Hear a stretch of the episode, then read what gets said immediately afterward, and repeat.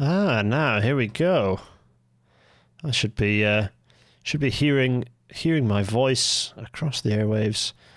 I'm going to eagerly make myself very quiet because similar, well, for the very reasons why I have in fact shifted this back. Hello everyone. It's episode 189 of Railnatter. What the heck else has been happening? Question mark, exclamation mark, brackets, it's a news app, exclamation mark. Yes, it's a news episode because so much has happened since the last, well, okay, ignore last week, since the previous live episode, which was a long while back, because I did a whole bunch of pre-records for my for the first half of my pat leave, so, or my parental leave rather. We're going to get cracking really, but before we get cracking, we're going to talk about, how am I coming through by the way? Nice and clear, good, lovely. Before we do any more, we're going to talk about the COVID stats, the latest numbers coming through in terms of travel statistics, you know, travel recovery. Where are we at? Well, firstly, the annoying thing is you can see the lack of cycling data. It's now been moved, which is aggravating. Yes, also do tell me, actually, I'll tell you what, let's, while we're here, let's do one of these poll things. Oh, I don't know how to do that now. Here it's here. It's here. Start a poll. There we are. New 8 PM slot. Good question mark. There we are. Start poll. We'll see who does and does not like the poll. Fine. So yeah, firstly you see the cycling. Other than that, this is the 28-day rolling average. You can see that the rail is sort of reaching 100%, then dipping, then climbing. It's just dipping and going up and down. There's so much going on the rail network at the moment that you'd fully expect this. And indeed, if we zoom in, let's just zoom in to 2023, I think the most interesting thing is actually the bus, that sort of bus. You can see that there's an obvious macro kind of large-scale wave going through there that's quite interesting. Does it have an impact on rail? It's hard to tell because rail is much more bumpy and seems. Anyway, you know, there's rail in blue. The colours are horrible. I need to really think about the colours on this. But anyway, fine. What I've done is I've actually gone, right, take cars. Cars just bouncing around at 100% of pre-COVID levels and spiking up to, you know, 110%. Fine, whatever, table stakes. Cycling's gone. So we've kind of got, in terms of public transport, like, okay, I could add in TFL stuff, but I'm not going to. I could also take out the Elizabeth line, sorry, Crossrail out of here, because they've published the stats with Crossrail taken out. But I'm not going to do that because it's, well, I can do that. The trouble is what would be nice is to have all of the talks broken down. But they won't do that because, you know, commercially sensitive or whatever. It's just, yeah, frustrating anyway, because it'd be really nice to dig into that data and get an understanding of which train operators are really struggling and which ones are doing very well. What I've done here is, this is again a bit visually messy, but what I've done is overlay 2022 and 2023 because I wanted to look at that bus wavelength. And well, my eyes can see this, is that there is a trend. You can see the trend after Christmas. You can sort of see both years there's a bit of a climbing trend. And then there is a bit of a drop through summer with people travelling less for work. And then you're kind of seeing this, okay, last year you saw the drop off towards Christmas again with various forms of disruption. But also this bus, you can see this macro trend of the bus dropping in summer is also quite interesting because bus is obviously very, very much used for people going to work. Anyway, that's quite interesting overlaying those two. Anyway. Only remains really having had to look at that, and I had a little flick through the COVID statistics. You know, ridership is broadly at 100%. If you take if you take Crossrail out, it's around 80%. That makes sense given, you know, the service provision is shocking on several franchises. Breakdown by train operating companies or other by franchises. Yeah, that would be. I mean, it'd be a great next step, wouldn't it? To see that breakdown. Anyway. We've got a lot to get to through tonight, so I'm going to get cracking. Everyone, welcome to tonight's Railnatter.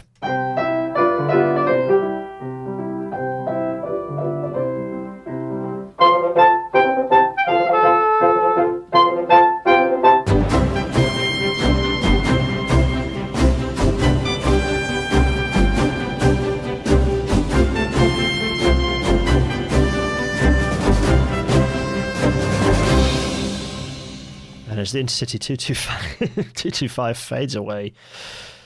Yes, firstly, a correction. This is particularly for the audio-only people, but also for all of you watching. Last week's slides were put together in true sleep-addled, or sleep-deprived and brain-addled me way.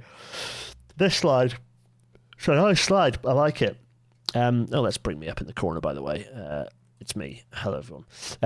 This slide, nice slide. I like it. It's also wrong because I calculated my percentages wrong, as you can see. So I've corrected those now. So we're looking at 65% if you go by the DFT number, which is actually basically the upper bound of this quote. So these two are kind of related to each other.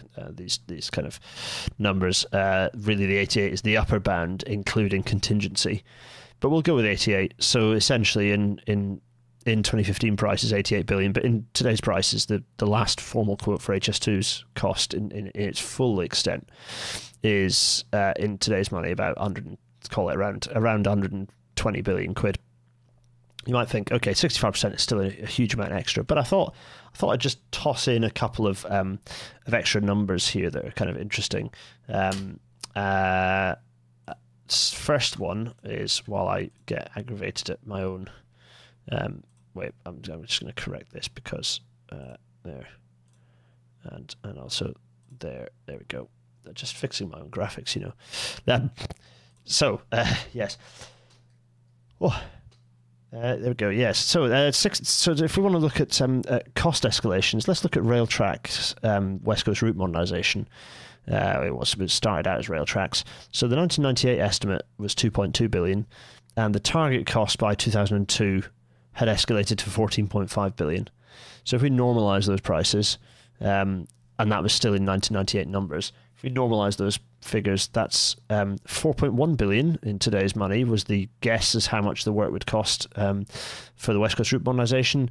And in August 2023 prices, so this is the same, we can now do to September 23, but I'm done to August 23 because it's the same as these numbers.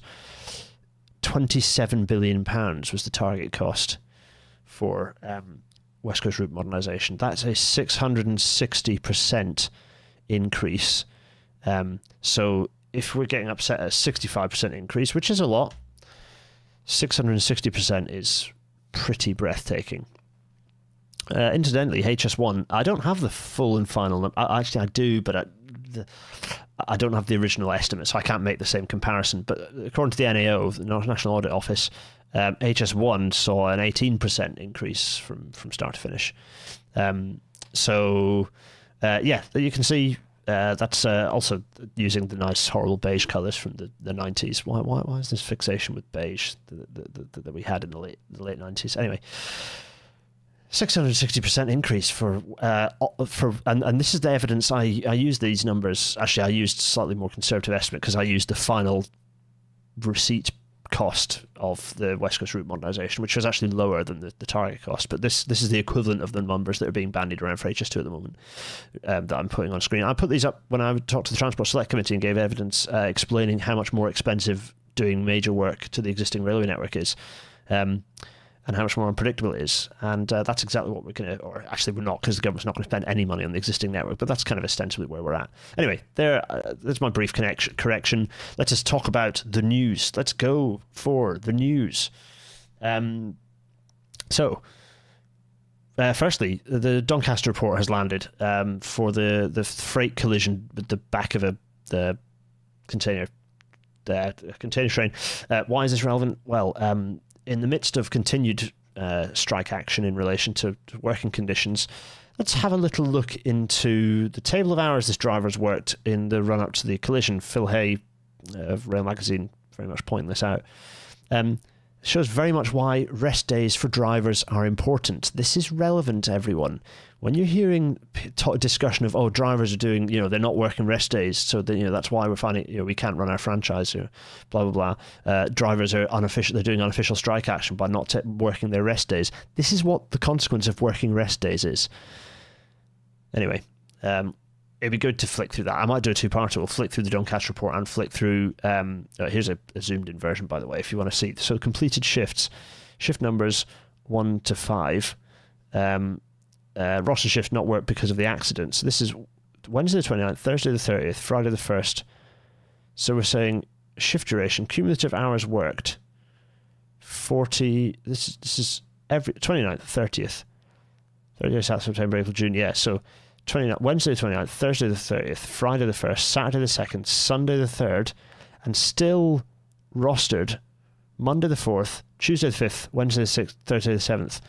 That is a total of, bearing in mind there's a 12-hour shift, that's a total of 100 hours, nearly 100 hours, 95 hours and 43 minutes work, which in theory worked before a rest day. That is why you do not force your drivers to work the rest days. This is just absolutely shocking. It's just such a baffling amount of hours. And yes, something European Working Time Directive, absolutely. Anyway, what a shambles. Max hours worked in a given period. Yeah, agreed, Graham. Yeah, absolutely.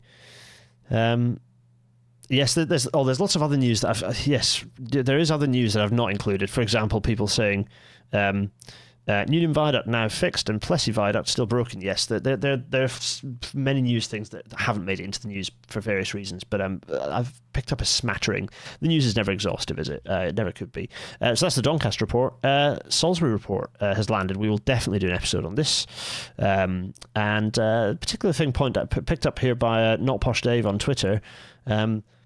I wonder what salience this will have to events. Let's have a look at this. Oh, yeah, look, that's on the event 2021, or after the event.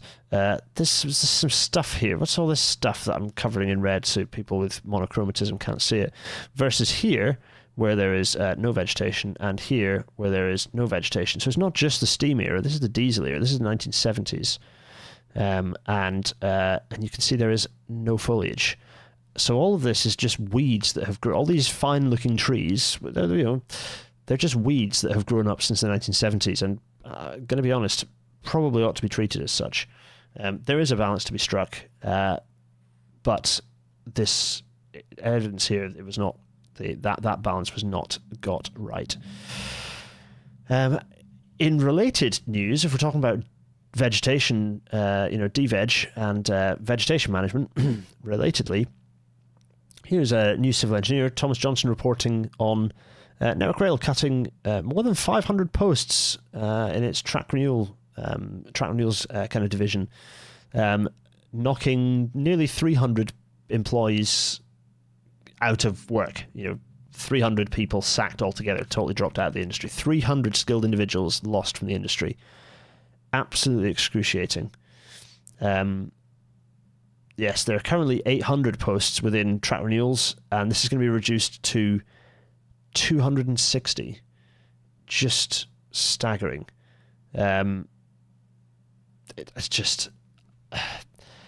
It cannot be expressed the extent to which this is unbelievably short-sighted. We haven't got on top of the backlog, because actually in the previous control period, things were cut, but they've been cut. This is cut to the bone. This is just, I cannot express the extent to which this is bad, dangerous, bad news, like dangerous stuff.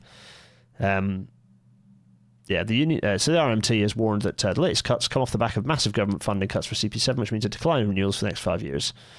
Yes, exactly. And indeed, yeah, the RMT have come out kind of spitting flames on this one, rightly so. This was a couple of weeks ago. To be honest, I don't really need to. I don't really need to annotate this much, other than just sort of posting that headline. It's just shocking. This is the state we're in. Absolute terminal decline in the rail industry at the moment. It's just appalling. In related stuff, the RSSB and Network Rail. It's funny. This article is framed, railway-technology.com, framing this press release as a good news story. Actually, what's happening here is the RSSB have updated their safety risk model, which has shown that the FWIs for platform train interface risk is still about 13 fatalities a year, 13 FWIs, fatalities and weighted injuries. And that's basically half of the total passenger fatality risk on the mainland railway network. Everything else is much smaller parts, but half of risk on the railway is PTI risk. We're talking level boarding, all this sort of stuff I talk about a lot. PTI risk remains very high, and the industry does coal on nothing, because what this story says is that they've updated their assessment tool to help assess that risk. It's like, no, you don't need to assess the risk. What you need to do is have a rolling program of platform upgrades, and you need to get rid of all high-floored trains so that you no longer have a gap between the platform and the train. That would go a long way to resolving PTI. It would not eradicate it, but it would go a very long way to resolving it. Anyway, yes. A mess. Not good. Here's Katie Pennock, who did an absolutely sterling job. I mean, as she was always going to, Katie's very, very capable. Katie did an absolutely sterling job in front of the Transport Select Committee, discussing, kind of giving a pretty scathing review of the impact assessments that have been published by train operators about ticket office closures. This is still looming large above us. This is not a story that's gone away, and we absolutely need to be paying attention to it. But yeah, if you don't already follow Katie, it's a strange situation where Katie posted some of these videos and just received an enormous amount of misogynistic abuse targeted at her. And all those people can rot in hell. Absolutely disgusting. So, anyway, where are we? Let's see. Lewis Bergen saying it's against hidden rules. I'm guessing that's about... I'm guessing that's about fatigue. Talking there about fatigue. Lots of discussion going on, as ever. Hello to everyone in the chat. It's nice to have you along. At me if you want me to spot your comment, if you're not chatting amongst yourselves. Yes, Katie Fenn, you're absolutely spot on. We are absolutely on course for a rerun of early new Labour transport policy at this rate, which is do nothing to start with. Yeah, fantastic. Let's continue our odyssey through the news, shall we? Yeah, in terms of other stuff landing, deprivation data has landed. This is some very interesting data that's really useful for us as people who care and advocate for public transport, better transport overall.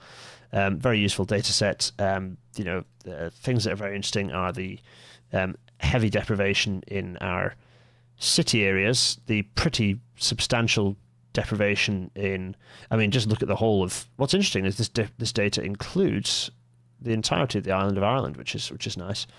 It's kind of the flip side is that you have on the island of Ireland you have, or certainly in the Republic you have,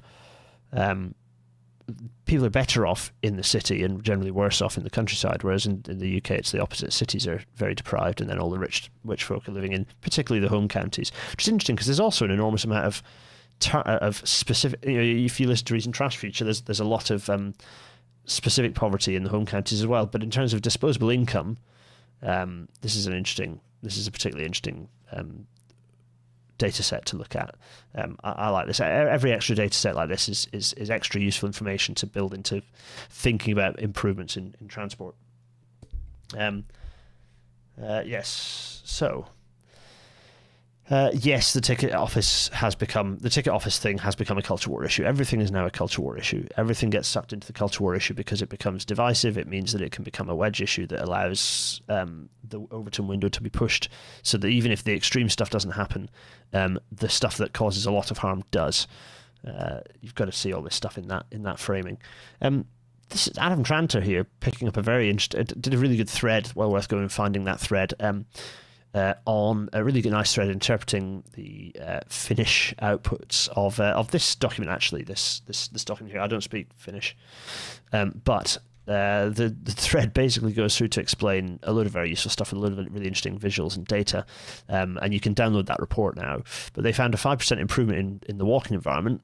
So by which they mean a reduction in walking journey times leads to a related increase in public transport use. And in the case of their study in Helsinki, it resulted in them earning an extra really 10 million euros in fares. That's good. That's good common sense stuff. It's pretty logical to all of us, but extra data is always useful. So this is a very useful thing to kind of make the obvious case that this document, you can download it. You can not read it because it's in Finnish. I'd be nice if there's an English version out there, or if anyone Finnish is watching, it'd be nice to interpret it. Absolutely. Peter Hicks is saying ticket machines. I came up against a problem where I took several minutes to buy Milton Keynes to London terminals ticket because there was too much variety. Absolutely. If I have these sorts of problems, what chance do normal travellers have? Hard same. I had the same issue with the ticket machines in Luton Airport. There are ticket machines within the airport terminal, coming back from Serbia, by the way, if anyone's wondering. And the ticket machines in there have like the old interface, and it's so clunky. I could not find the ticket group that I needed to get the Dart and the train back to London to make sure that I could travel East Midlands and wasn't restricted to Thameslink only. It was absolutely impossible. So I just went to the ticket desk and did it that way. It's just, yeah, absolutely impossible. And also it doesn't work online because there's a bug with Dart or for some reason, or there's some issue that means that it's not, you can't book those tickets online at the moment, or not through the LNER website anyway. Anyway, this story, going back to Helsinki, is a good chance to kind of talk about the transport hierarchy, which I touched on with... very much touched on it with Leo Murray in the episode about electric vehicle chargers a little while back. We're going to talk about the transport hierarchy a lot more in future episodes, because this is a really important thing to think about in terms of how to consider the overall urban fabric, as it were. So up at the top, number 1, you have this is straight from the Leo Murray's version of this, but I've essentially kind of Railnatter graphified it because I'm going to use it a lot. Number 1 in the hierarchy, absolute priority is to people who are on foot or wheeling, as in people in wheelchairs, using other mobility aids, buggies. Yes, roller skates as well. Number 1, they're the first priority. Number 2 is then bicycles, is cargo bikes, but personal cargo bikes. It's scooters, it's e-scooters. That's number 2. Number 3 is wheeled vehicles, but so self-powered wheeled vehicles, but for business. So, you know, kind of like big shopping cargo bikes, or some of the kind of the small shopping-y type kind of bicycle things, coffee bicycle stands, trailers, that sort of stuff. Couriers as well. That's number 3. Number 4, it's us. It's public transport. So public transport's in there. Bus, tram, train. That's number 4. Number 5 in the transport hierarchy. So 5th on the priority list is urban deliveries and taxis. Number 5 and number 6 is the private car. That's the order, and I'll explain how that actually manifests. I'll actually explain how that manifests itself in a future episode where we talk about the transport hierarchy and what it materially means, and how I don't think I've seen, there are just so few transport plans that actually follow this hierarchy to kind of its intent. Really important thing to kind of understand. Lots of people talk about how they've screwed up their ticket purchases. Yes, the no-peak trial is also happening in Scotland at the moment. That's not in the news because we talked about it a bit with Alex a few episodes ago. But yeah, for sure, it was. We're all going to be paying very close attention to that. I'm looking forward to lots of data being issued with it. Right, so cars. So we know from this that cars are bad.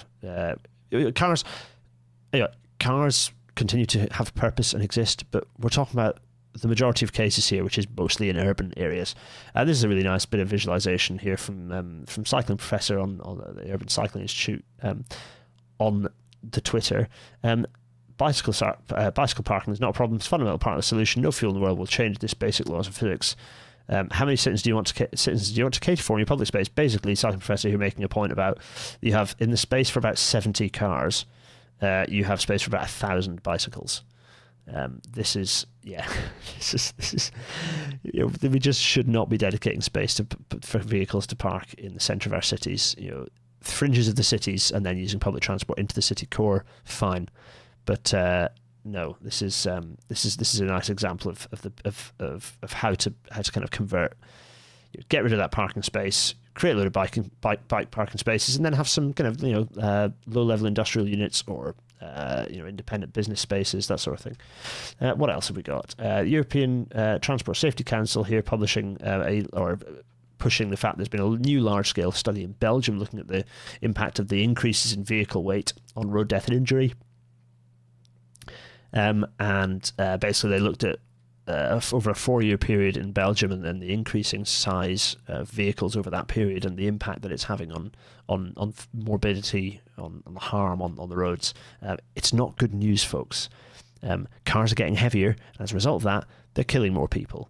It's as simple as that. This is also, if any little one stood in front of this here, as you can see, what's the view here is like this. At the front, was it like that even? How many school kids are you fitting in that area anyway? Yeah, so the VAS Institute, where you can go and collect the data, download the report. It's possible to go and do that. Go grab it. Relatedly, this is an older article actually, but it popped up, and it's related to some of the other stuff we're going to see.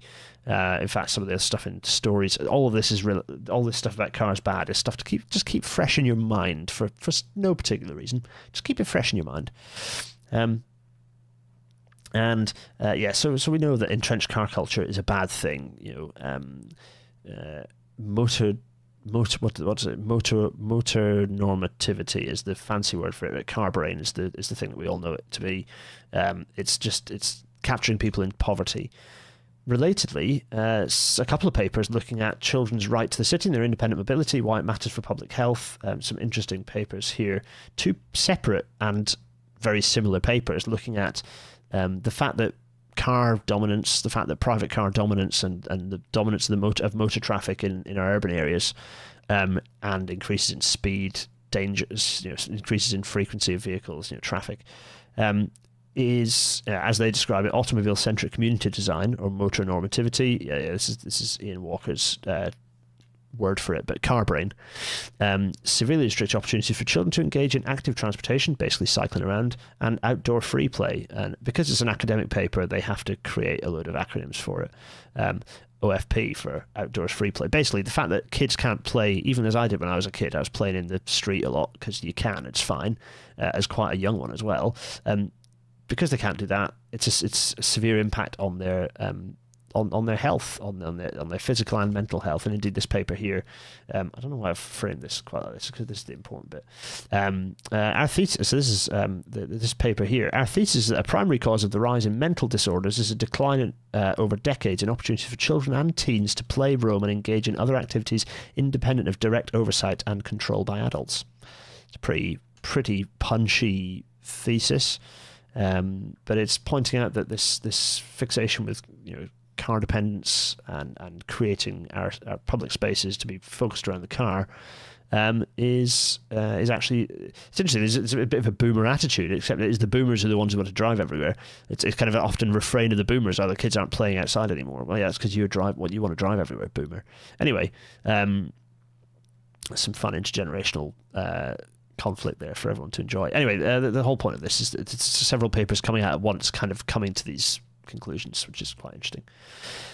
Related to the story a couple of slides ago is the fact that because we're selling more and more SUVs, much bigger cars, the average new conventional engine car today emits more carbon emissions than its equivalent in 2013. So the average new ICE car emits more carbon emissions than its equivalent in 2013, despite engines ostensibly getting cleaner, because vehicles are getting bigger. Those emissions are going up. What's funny is the average car overall, the average car's emissions are going up because the benefits of EVs are being wiped out by, the benefits of lower zero emissions vehicles are being wiped out by these larger SUVs. We know that. We've gone through these stories before. Intergenerational, indeed. Intergenerational is quite a good word, Raphael, yeah. Right, let's watch a little video. Our politicians and media are blinded by the words 2050 and net zero. It's not when we reach zero that's important, it's the path we take that matters.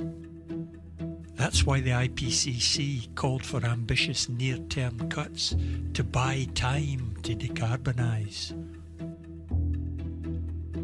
Although better than many nations, the UK is not doing nearly enough. There are too many promises for tomorrow instead of action today. Even if we hit net zero in 2050, we'll emit far too much CO2. Following IPCC advice means rapid change now. Yes, that means taxpayer investment, but the savings will exceed the costs.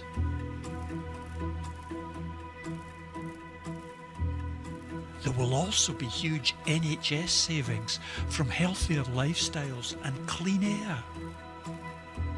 Tackling the climate and nature crisis means real levelling up, with vast numbers of jobs in home insulation and heat pumps, public transport and renewables, and grants so that people can afford the changes needed. We should stop burning things anyway to protect our future. But how fortunate that electrification will also save money, create jobs, and improve our lives. I've been on mute since the end of the video. Yeah, that would do it. Anyway, sorry. I should pay attention. Anyway, a fine Scots lilt at the end of that video. That'll be a bit of sound for me to clip back. Right, let me start again. Right, so lovely video. Scottish lilt. Marvellous. Puts my Scots to shame. Anywho, so the Intergovernmental Panel on Climate Change. This is the problem with having a mute button. See here, look. See, I'm not muted. It's fine. I've fixed it. It's fine. I'm here. It's not the VT muted it. It's that I muted it because I wanted to not give you an echo. Oh, anyway, it's fine. None of you mind. All of you know this is a very professional outfit. Everything's fine. Sorry, Intergovernmental Panel on Climate Change. Their synthesis report. They've been publishing this for a long time because we chose to do nothing. Every single time we had the first IPCC was what was it, 70s. And we could have gone, fairly steady reduction. That would have been good. No, we haven't done that. What we've done is every single time we've gone, no, we're not going to do anything. No, we're not going to do anything. And, no, we're not going to do anything. And we're continuing to not do anything. And it's just going to get steeper and steeper. And as I was saying while I was muted, was that this is going to happen whether we like it or not. I think there was a quote that I put up in previous slide, didn't I, where... actually, it was the discussion with Alex Hines, wasn't it? In the news with Alex, where this either happens with us deciding on the timeline, or it happens with us not deciding on the timeline. Whether this happens is not up for discussion. This will happen. This will be inflicted on us, whether we like it or not. And yeah, so let's just keep that fresh in our mind. The need for urgency, the need for rapid adjustments. Really key. And there's a nice zoom in. Again, once again, I should have been using... I always forget that I do a nice zoom in on the graph. But anyway, this is basically pointing out specifically that we need to be reducing our emissions by half by 2030. By half by 2030. It's an enormous drop. Yeah, that's pretty radical drop in emissions. And that's... Yeah, there's some specifics in data there if you really want to see, kind of go in and have a look at the actual absolute and relative figures. So another thing we need to keep in mind, so all this stuff about net zero, which by the way, net zero is not enough. Net zero is a target. Really, we should be aiming for absolute zero by 2050, and ideally we'd be aiming for absolute zero a bit earlier than that. The sooner we do it, the better. That's the key thing. I cannot communicate enough. That's the key thing. Yeah, the audio only podcast listeners, I edit it now. I go in and I fix all my mess ups because in audio only, things that are too loud as well, I can see the trace and I fix it all. Hello everyone in audio only format. I try and treat you with a bit more respect nowadays than I used to. Right, so there's an interesting paper here, Oliver Geddon pointing out, this interesting paper here by coming out of... Manchester, I don't know why I'm not drawing on my Wacom, here we are. Coming out of Manchester, Messrs Patterson, Wilshire and Tobin, here from the Department of Politics, talking about the rise of anti-net zero populism in the UK, comparing rhetorical strategies for climate policy dismantling. Basically, it's a load of fash who are focusing on this stuff. Keep this in your mind as well. Now, why might it be a good idea to keep this stuff fresh in your mind? Ah, yes, that's right, because we have to talk about... The only disadvantage of my lovely big microphone is that it is in the way of the old... I'm going to find adjust it something. It is in the way of you lot in the chat, which is not the best. Hello, yeah, I need to get used to having an eye on the mixer so I can see when there's no sound coming through. I'm so sorry, how embarrassing. Well, it's standard, isn't it? All of you screaming, no sound. Everyone's atting. It's all the chat saying... Yeah, anyway, right, so, right. Under the headline title of, and it made me want to punch a hole in some drywall when I saw it, Long-Term Decisions for a Brighter Future is what the Conservatives went for as the headline of their party conference. And because basically this is government as posting. So the Conservative Party conference. This is as ever that is the case. It's the case for the Conservative Party to use government announcements to increase their own personal election chances. Not anything to do with the future of the country. Really important thing to bear in mind. All of these announcements were all about them and their jobs after the next general election. it wasn't even about electioneering so much anymore. It's more about these are the sorts of people we are. You should employ us at Policy Exchange. So long-term decisions for a brighter future. For the most part, this is what this is the insulting shit that they put on. Oh, sorry, this is the insult that they put on as the. There's someone getting upset last episode. I swear sometimes. Swearing is good. It's healthy. Kids watching this, don't swear. You look, basically, if you're a kid and you swear, you look stupid. But like, honestly, you do. You look silly if you're a kid and you swear. You look very silly. Adults though, swear lots. It's good and healthy. It generally is also multiple papers. In fact, there's possibly a Cochrane review of it that points out that swearing is generally allied with high levels of intelligence. So there you go. Long-term decision for a brighter future, remove gender-neutral language. This is basically the level the whole thing was. Actually, it was a lot worse than this. There was a lot of outright fascism in the CPC, particularly from the likes of Braverman and Sunak himself, playing to a lot of transphobic sort of tropes. Just really horrible stuff, out and out, unpleasant all round. But this is for me a classic example of the abuse of this description here. Are they trying to just make the phrase long term not mean anything anymore? So is that their plan? I don't know. I don't understand. Anyway, this is the level we're at. Removal of gender neutral language is what they think is a long-term decision for a brighter future, as opposed to playing to culture war posting nonsense that their right-wing mates all think needs to happen. Anyway, so all that net zero stuff, keep that fresh in your mind. Here's Tom Clark saying that the BBC says that the Prime Minister is set to argue that Britain's over-delivered on confronting climate change. So I'm going to kind of say, yeah, they're over-delivering on climate change, according to this. So anyway, and the things that this was before CPC actually. This is just warming a little amuse-bouche, just warming us up. The government are pushing the ban on the sale of new petrol and diesel cars, currently set to 2030, back to 2035. Obviously, this actually pissed off the automotive industry, which is quite fun, you know, silver linings. Second, the government would significantly weaken the plan to phase out installation of gas boilers. So all this really bad stuff. Homeowners, landlords would be told that there'd be no new energy efficiency regulations on homes. What? This is all just landlord stuff. Just landlord stuff. Fourth, 2026 ban of off-grid boilers. Be delayed to 2035. Ugh. Britons will be told there will be no new taxes to discourage flying. Ouch. No government policies to change people's diets. And no measures to encourage carpooling. Of course, these are the meat tax, which never existed. Measures to encourage carpooling. What? Why not? It's good. Carpooling is good. It's a good thing.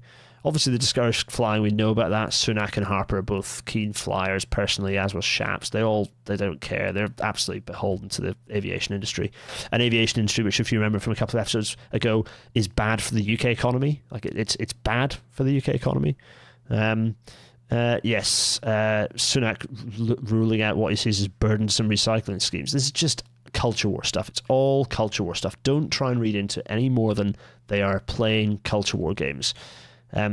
So, Simon Evans, Dr. Simon Evans here, as ever, over at Carbon Brief, doing some stuff. I keep seeing this says rollbacks, and I keep seeing the word bollocks whenever I look at this word, which is nice. It's got the right letters in the right places, hasn't it? Just about. So this is just looking at what, let's zoom in on the graph, because I remembered I did do this time. UK climate policies reported the risk of bollocks could put targets out of reach. Yes, that is what that says. The UK has, it says rollbacks, by the way, audio only people. Rollbacks, similar. Yes, Ina is absolutely is pointing out that it's not surprising that my automotive industry is... hates this stuff. It means that the companies which do sort of realise they need to change, because they kind of have worked that out, they know that they know which way the wind is blowing, don't have the guarantee that their competition will be forced to make the same, to endure the same costs. Absolutely, yeah, for sure.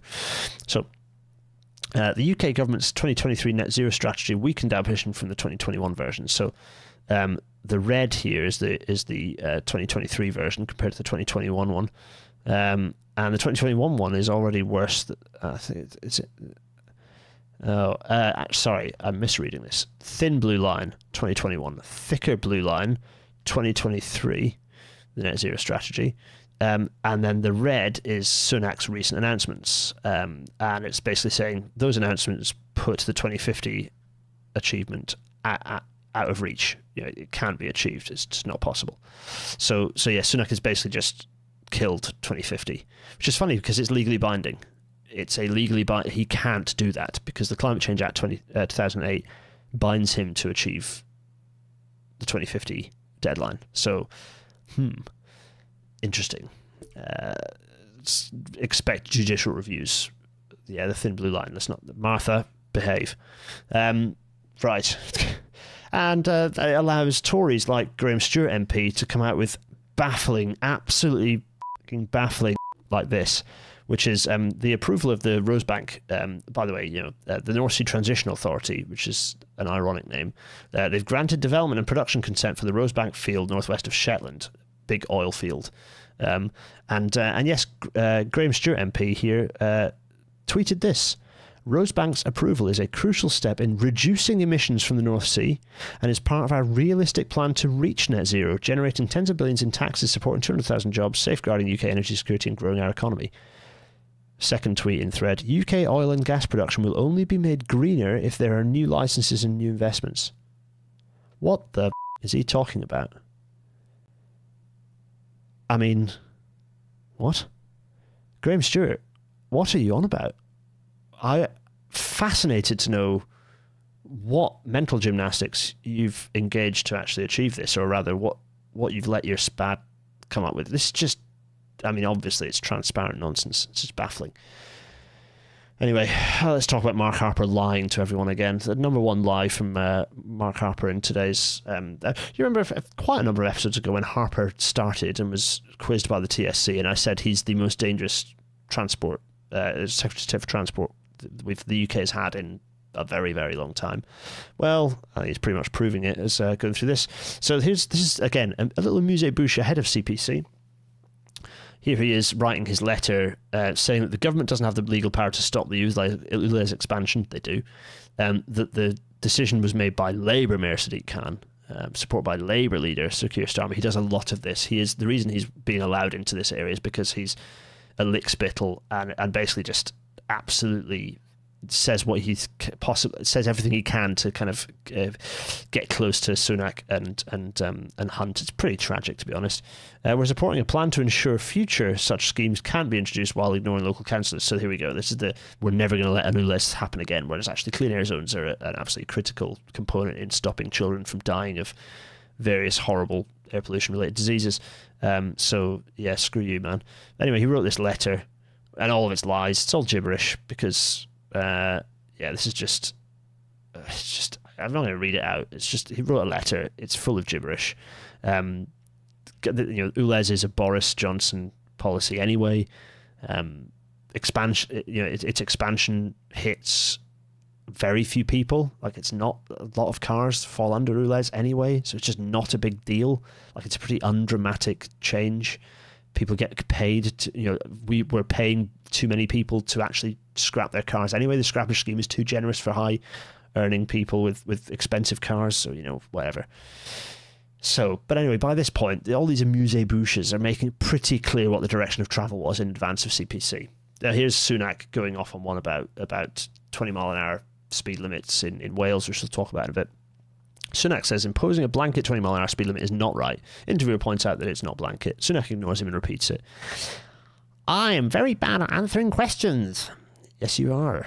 Anyway, we were talking about airheaded Conservative MPs. Well, let's go with Neil.O'Brien. On Twitter here, Neil O'Brien MP, the poor people don't drive narrative is such a London bubble thing. The pink areas on this map are where people use public transport more than driving. For the benefit of audio-only listeners, this is a map of England and Wales. On this map, everything's blue except London-ish within the M25-ish. And now I wonder why. So, Neil, as thousands of people pointed out to him, I wonder why that is, Neil. Is it because the only part of the UK that's seen any significant urban public transport investment is London? Ah, yeah, okay. Moron. Absolute dimwit.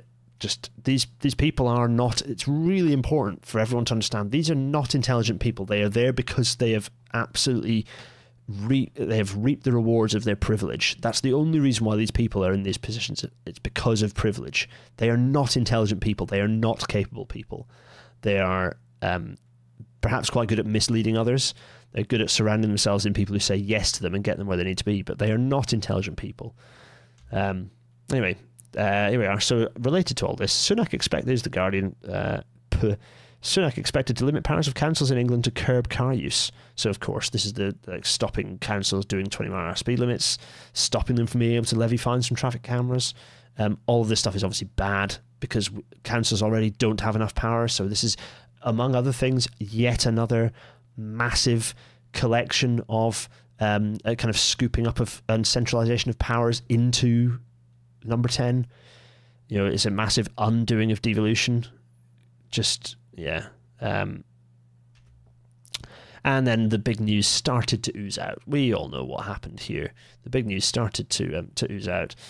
Is Jen Williams, I interrupt my largely passive holiday activities to say they are really actually doing this. Yes, they are doing it, Jen. We'll have to have Jen on to talk about this because it's been interesting to see what the what the sounds were like across the north from elected officials across the north, and what Jen's summary of it all is once the dust is somewhat settled. Anyway, big news starting to ooze out.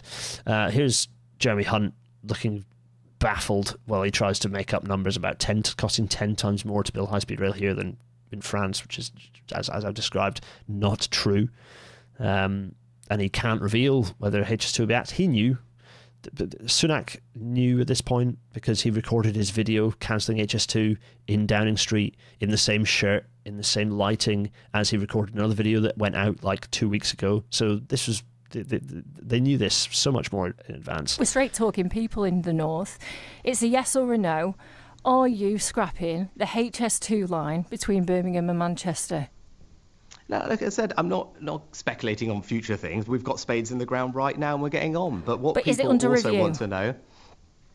well, government is always making sure that we get value for money out of everything we do, but that's just a statement of the obvious, right? But I think what people also should know, because I know there's a lot of focus on this one thing, but actually, what are the journeys that people use most in Greater Manchester or across the north? It's on in their cars right now, getting to work, taking their kids to school, making sure that the roads are free of potholes. That's probably priority number one that people raise with me. We're not talking about potholes. The main story right now across the country is people want to know about the future of HS2, and still now you can't give me a yes or a no. And you're the man in control. You have the keys. You can tell us now if that's happening. But Anna, my point to you is the vast majority of the journeys that people make are in their cars, making sure that we make sure our roads are well maintained. But we're talking about trains, we're not talking about cars. I've remembered to unmute myself. Yes, everyone drive, because everyone drives, you see. That's why we're having to cancel train projects. Rishi Sunak, my word. Anyway, that was Anna Cookson taking Sunak to task. Oh, just hateful. Anyway, yes, so here's Jim Pickard from the FT. Rishi Sunak will seek to deflect criticism of his plan to axe the northern leg of HS2 by using his speech to the Conservative conference in Manchester next week to woo drivers with a new plan for motorists. So it's like, oh, plan for motorists, inspirational. We'll park that for a minute because we need to enjoy how few people watched Mark Harper's speech. This is fun. Ian Barnes here... within the press crew, pointing out that everyone had been told to shift over to the right so that people like the guy here in this picture could take a deceptive photo. The picture, I'm going to zoom in on this picture. This picture is of a at least half empty conference hall where they've ushered everyone to go and sit on the other side of the room and left all these empty seats so that any photos taken make it look like the room is full. Anyway, so Harper very much lost the room. And interest, and part of that was because he also lost the plot. Here's he was quoted saying, "Yeah, him going to full tinfoil hat. What is sinister and what we shouldn't tolerate is the idea that local councils can decide how often you go to the shops, and that they can ration who uses the roads and when, and that they police it all with CCTV." So just to make absolutely explicitly clear, this is I mean, fundamentally an anti-Semitic trope. This is a globalization, like World Economic Forum type trope. This is conspiracy theory stuff that he's repeating here. He's referring to 50-minute cities. He's conflating 50-minute cities with ULEZ. He's also conflating it with some of these ideas about car management, about also about car-free, low-traffic neighborhoods, LTNs, which he did an announcement a while back saying that I'm banning LTNs, which he doesn't actually have the power to do. All this stuff feeding into this culture war stuff, and this is extreme culture war stuff, because these are full conspiracy theory, anti-Semitic type kind of chaos tropes right now.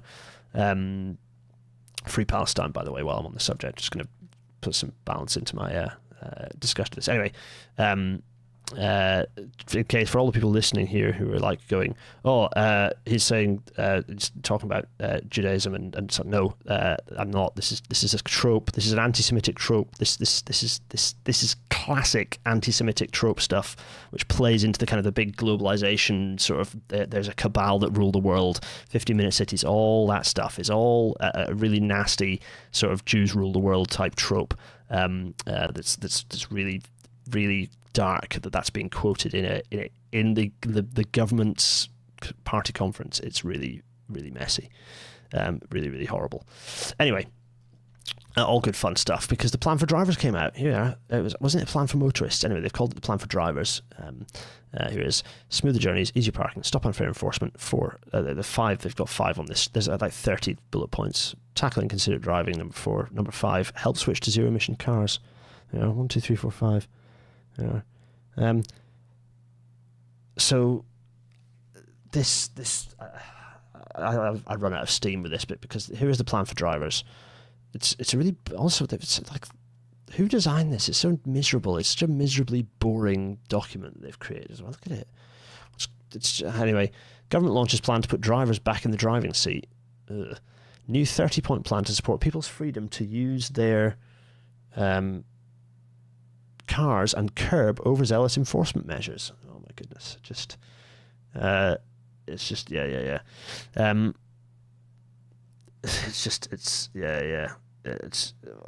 just everyone. I'm sorry, I'm struggling, because this is so obviously. It's all about the fact there's this war on motorists, which, as we've seen, there isn't.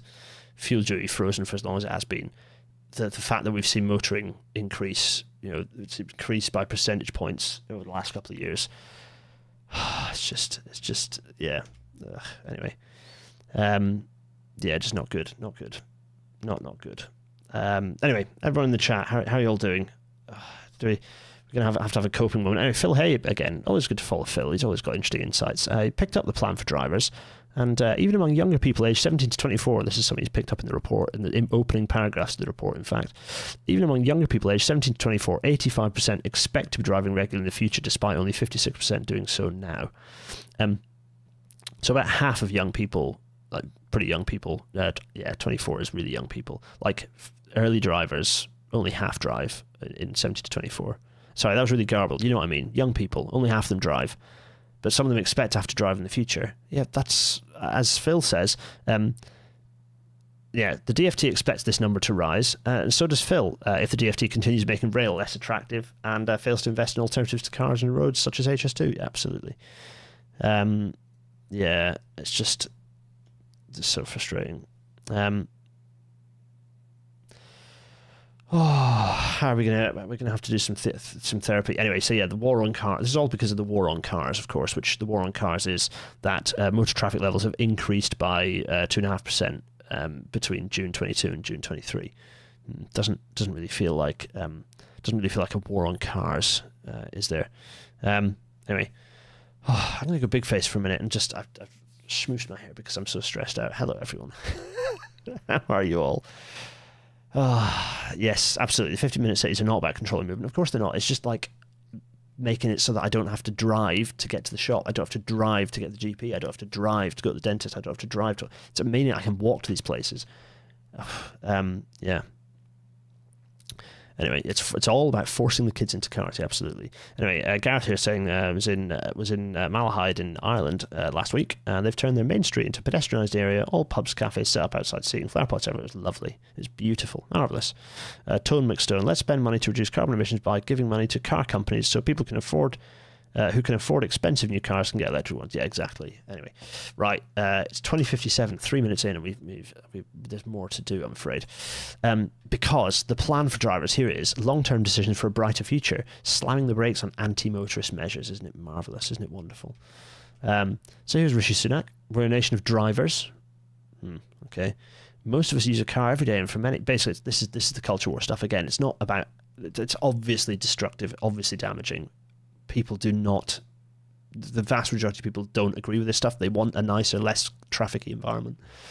Transport Action Network picked this up, which is fun. A nation of drivers, question mark, exclamation mark. 48% of households renting their home from a local authority have access to a caravan. And, oh yeah, did I actually put my, I was going to put my PWI slide in, pointing out the fact that the bottom fifth of earners, only half of them have access to a car. So, you know, it's just not, it's simply not true that we're a nation of drivers. The decisions, as we talked about car dependence, that Guardian article, it has made us worse off as a country, and it's individually made us worse off as well. And then again, you know, a reminder of who this is for, right? This is who it's for. Here's Harry Cole, Boris Johnson's mate, who Rishi Sunak pissed off and is now trying to make friends with again. If you remember, there was the anti-HS2 story was used as a dig against Sunak. Now here's Sunak and Harry Cole having a smiley face photo with each other, and it's all about yeah, Sunak stopping LTN rollout chaos in win for Sun's Give Us a Break campaign. So obviously the Sun is a disgusting, hateful rag, and this is all about Sunak appealing to them for his own future, you know, policy exchange future with Gilligan, etc., or, you know, columnist opportunities, or just to be let free to go back to California and earn his millions. Yeah, this is all about, you know, the long-term plan means smoother journey, stopping unfair enforcement, easier parking, crack down on inconsiderate driving. It will not mean smoother driving, smoother journeys, folks. It ain't happening. Yeah, who's it for? It's for the right-wing ghouls who that paper earlier identified. This is all about culture war stuff. It's all about killing net zero. It's all about the Murdoch press pushing us in that direction hard, because they are representing the automotive industry, fossil fuel industry. With Murdoch, it's particularly, this isn't conspiratorial. He's absolutely beholden to the big coal burners. Australia produces the coal that the rest of the world burns. So it's particularly personal for Rupert Murdoch and his media empire that they are continued to allow to extract coal to burn. So it's like a very immediate and personal impact on him, and there's a reason why he fights hard for it. Anyway, this is a good quote. This is the Sun. I'm going to quote the Sun. I don't do this very often, but someone shared the screenshot on Twitter, so I don't have to actually open the website. I have their website absolutely blacklisted. The Sun says Rishi Sunak must bite the bullet and derail woke HS2. Stunned pause. Billions could be saved by investing in more immediate issues.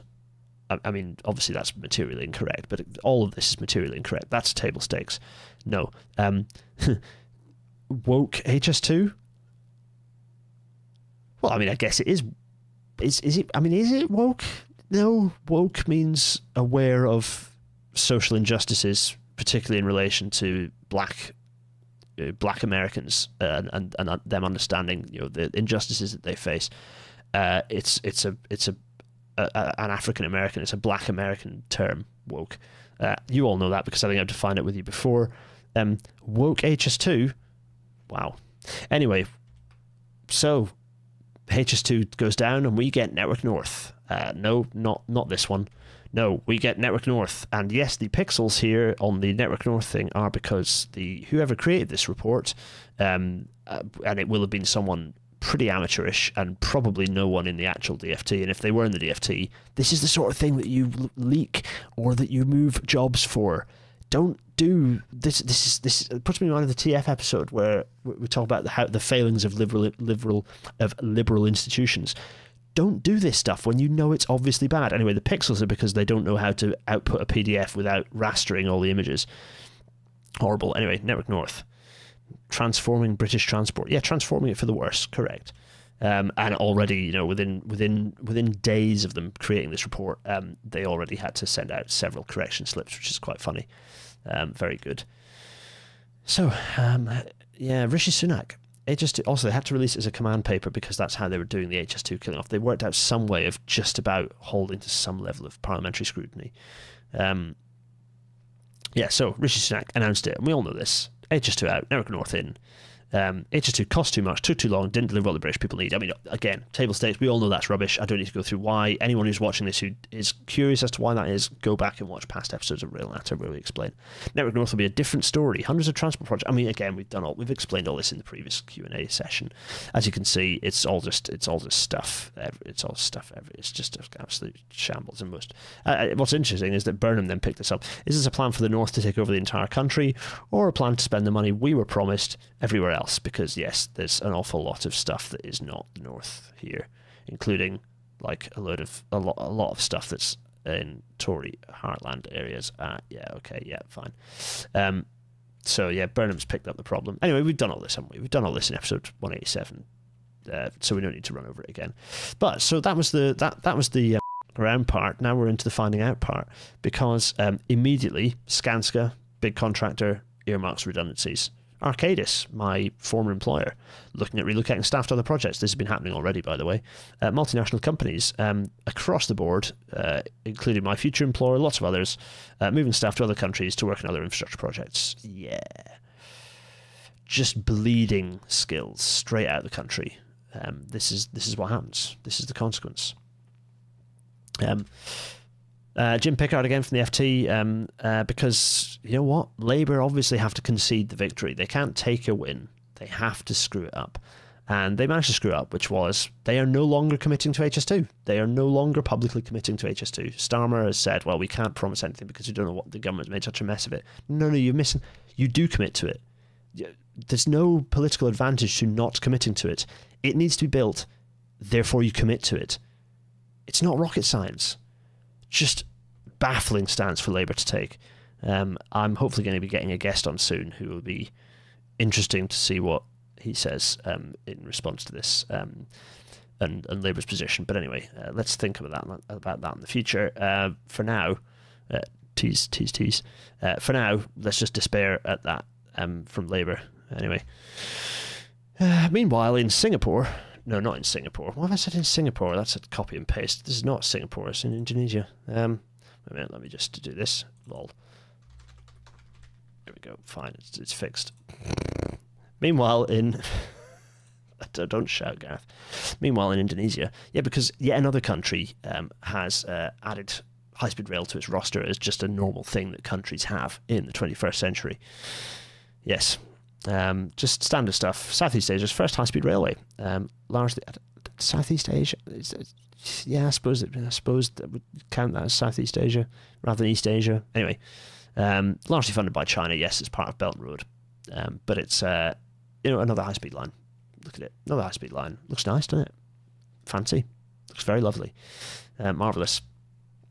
Anyway, so of course, what Sunak has done is cancelled something and has announced nothing. So yeah, we have Sunak admits this is John Stone, friend of the show. Hi John. Rishi Sunak admits, oh by the way John, congratulations on the new role at Politico. Everyone, he's moving over to Politico. Rishi Sunak admits list of HS2 replacement projects just illustrative and not pledges. And indeed Owen Wells has picked that up as well.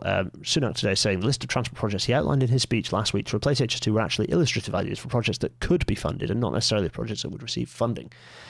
Number 10 say about $5 billion of the $36 billion would be given to metro mayors to fund projects of their choice, and those are the projects that the PM meant are illustrative, but that the majority will go on specific projects they will commit to now, except they haven't committed to any of them now. And it follows similar questions to be asked of Harper. Yeah. Cancel something, announce nothing. And of course, the thing that's happened is now they're just all of the...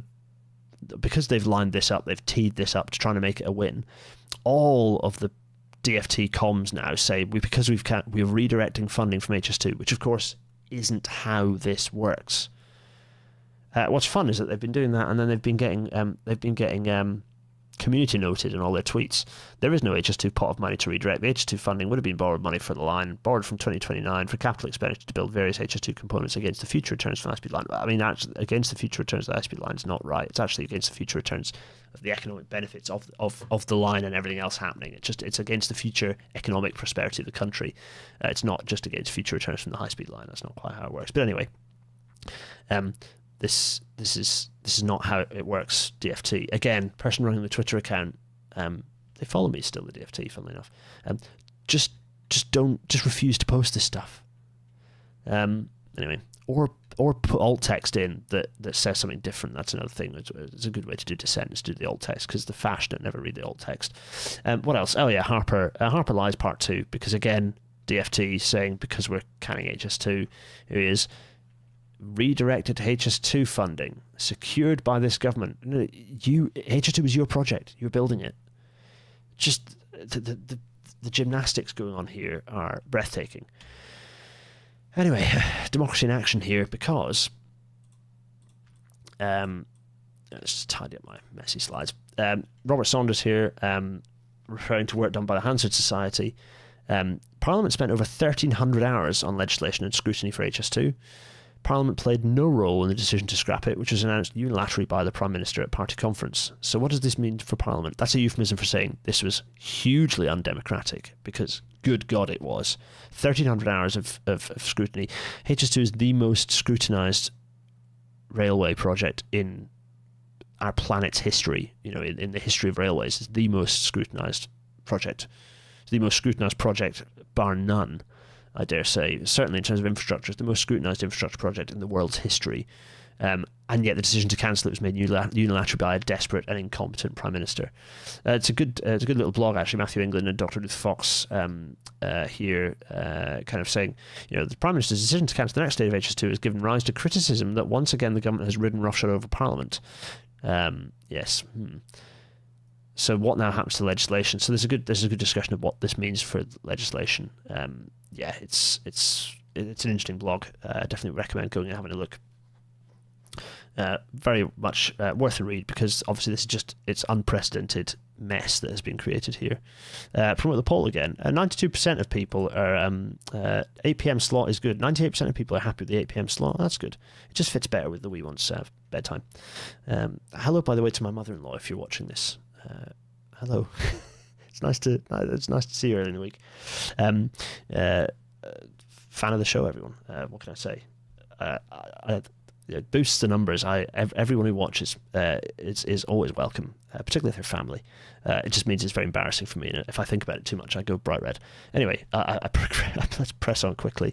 Democracy in action, because oh yeah, that's right. The organisation ostensibly in charge of almost all of the UK or GB's railway infrastructure was not consulted before the plan to move 36 billion over to HS2's replacements was posited.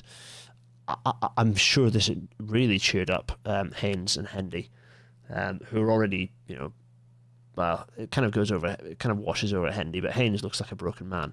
Yeah, Network Rail again. This is Jen Williams and Philip Georgidis here breaking this. I mean, it's, again, I knew this. Everyone in Network Rail I was speaking to was like, yeah, we'd right up in system operator, right to the top. Had chat with the route director and going, did you have anything about this? And it was like, no, nothing at all. Not a thing. Not even at route director level. That's like basically as high as it can go out, other than, and reality is, Haynes and Hendy probably were out of the loop on this, you know. Staggering. Anyway, hopeless. So we're talking about democracy. The reason I kept this as democracy in action, Kyron, is because Network Rail are currently spending, and rightly spending, millions of pounds on developing plans for how to develop the rail network. In various ways. So, you know, there's the team developing what's supposedly left over in Northern Paris Rail that's spending millions and millions. The team in system operator developing what was the WISP, what is now being called the long-term plan for rail or something. I don't know. Originally it was the WISP, the whole industry strategic plan. That's all shredded, because without HS2 none of it makes any sense. You can't do any of it. You know, everything's broken. It breaks everything. Getting rid of HS2, it was already bad enough getting rid of the eastern leg, which was a really key part of Network Rail's long-term plans, but killing off the rest of the project just destroys It absolutely fundamentally wrecks any long-term planning capability of the industry. Wrecks all the freight planning, all the freight customers planning for the future, just wrecks it all. Owen O'Neill pointing out the word on the street is the DFT didn't know about it either. Yeah, of course they didn't. That's evidenced by what we see in a minute from the Permanent Secretary, which happens to be what we see here. Dame Bernadette Kelly, Permanent Secretary to the Department for Transport. This is Permanent Secretary speak for you. I told you that this was going to be the consequence of your actions. Yeah, so this is a good quote from Bernadette Kelly in her letter to the chair of the Transport Select Committee, the Treasury Officer of Accounts, and the Comptroller and Auditor General from the NAO. Thanks to Gareth for telling me what a Comptroller is last week. So, the previously stated strategic case for HS2 to generate transformational benefits and rebalance the economy by joining the North and Midlands with London no longer applies. Wop, wop, wop, wah. Yeah, that's basically saying, yeah, you broke it. It's broken. You've destroyed the project. It's destroyed. Anyway, it's good stuff, isn't it? Here's John saying, without Euston, oh, this is the finding out part again. Continued. Without Euston's HS2 rebuild or something similar, it's going to get so rammed over the next decade that it'll have to be regularly closed at peak time for safety reasons, according to a confidential study commissioned by the government. Yes. As if by magic, that was September the 29th. More recently than that, we've seen Euston Station being completely closed due to overcrowding. Riley Quinn, get your hand off the lathe. Predict this would happen in Trash Future, and it's already happening now. This is how bad Euston is. This is how much we need an expansion of the Euston Station, independent of what services look like. With more on Euston later, by the way. And indeed, actually, funnily enough, the day before this, the ORR actually put in an improvement notice for better crowd management at Euston Station because of how bad the overcrowding is at the station. Euston Station was desperately needing HS2 to open to take some of the just distribute some of the passenger flow better. As I've said elsewhere, Crossrail 2 was supposed to be doing much of the work, improving Euston's underground station to improve that flow, and that's not happening, which is why HS2 had to spend so much money for TFL to improve the flow around the station, because the TFL stations bracket S around Euston are a mess. And the finding out part continued. Oh, so the HS2 thing didn't seem to swing the polls and didn't win them the by-elections. In fact, the by-election was taken by, I'm hardly going to call him Stormin Starmer.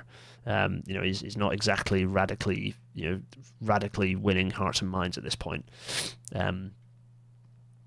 What's funny is the Tories have blamed it on low turnout and their voters staying at home. Obviously, Starmer's like history in the making. Well, even if people saying, what was it, Education Secretary Gillian Keegan going, there's no love for Labour. Yeah, for sure, but you still lost, which doesn't say a lot about your policy. People are not buying into what the current Conservative Party are, even if they are traditionally Conservatives. So it's not really not going well for them. My favourite, of course, is this quote here. Number 10 is said to be bruised after the party conference failed to push through Sunak's flagship announcement, scrapping the northern leg of HS2. It's not the northern leg. It's scrapping. Well, it's just scrapping HS2, and reinvesting every penny of the 36 billion saved in regional transport projects. Again, I don't know whether this is this a quote from the Times? They're not, because obviously they're not spending every penny of the 36. Anyway, cost the Prime Minister significant political capital as he was savaged by a succession of former Conservative Prime Ministers. They thought conference would be a gear shift. They thought funding 36 billion into local transport schemes would change things, a senior Tory said. It hasn't, and it's left them bruised. Well, what a shame. Some slight comfort as they've been walloped roundly in polls since then. And funnily enough, interestingly, on YouGov, which has always traditionally shown HS2's support to be thin on the ground, the general support, so 12%, 21%, the general support for the project has increased, while the those who oppose the project has decreased. So what they've managed to do is, and also the don't knows and the neither support nor oppose have dropped as well. So what they've managed to do is actually harden support for the idea of the project. So really fantastic work there. Yeah, Sarah Bryson, absolutely right. Funny a man that travels by private plane doesn't understand about the rail network and why it's so important. Absolutely. Oh, let's talk about some other stuff. This is a bit of a longer episode, but we're getting there, folks. We're going to move through things a bit happier and quicker a bit now. Hopefully you can all hear and see me nice and clearly. So let's talk about positive traction. We've fizzified a Gronk. We've made a Gronk has got fizzy because it's class 08, or it's the OAE, because Positive Traction have batteryfied an 08 shunter, and they've also made it better by, okay, it's not the distinctive shape, it's a bit more of a generic shuntery shape, but they've given it all-round views, which it never had originally, because it was, you know, a different shape and had a big diesel engine in it. But it is an 060 Gronk, still many of the original LMS parts for these as they were designed. It's a Gronk, it's a Class 08, but it's battery-powered. This is a good idea. There are lots of battery and hydrogen and other alternative traction things that aren't necessarily a good idea. This is a good idea. It's a very good idea because you need shunters to move freight wagons around, to move trains around in depots, to do all sorts of things. And they are ideally suited for battery trains. The perfect thing for them to do is battery trains, ideally suited to it. And so they've created one, and I'm hoping to go and have a look at it for Railnatter. It'd be great fun to go and have a look. Here it is in Barrow Hill. Tim was here, wasn't he? He made this thing go round and round in circles, the turntable. Here it is looking fab. I'm very pleased about this. It's very good news. On the flip side, don't do this anymore. Stop doing this stuff. The hybrid flex, which was a diesel with diesel train with batteries, enormous amounts of money spent on it, and it's been dumped in a siding because it for a long time, months in fact, and it's going to be reconverted back into just a regular diesel train. Stop doing this crap. Stop arsing around, particularly with existing units. Just stop it. Stop it. Stop it. Advocate for electrification. We're not getting battery trains, we're not getting hydrogen trains, we're not getting electric trains, we're getting none of them. So why bother playing government's game and giving them all this crap when we should just be fighting for electrification, unified as an industry behind electrification? We can have diesel trains running. We don't need to create... Okay, battery is useful for emissions in stations, but we do not need to have all of these faffy, badly, like, bodgy solutions. Britain is so good / bad at bodges. Bodges are... Stop it. Stop doing this stuff. Start pushing for electrification. I'm looking at you, rolling stock operating companies particularly. Stop faffing around with this stuff and just start pushing for electrification. Just start pushing for electrification. Anyway, waste of time. 168329 is going to be back to being a pure diesel again.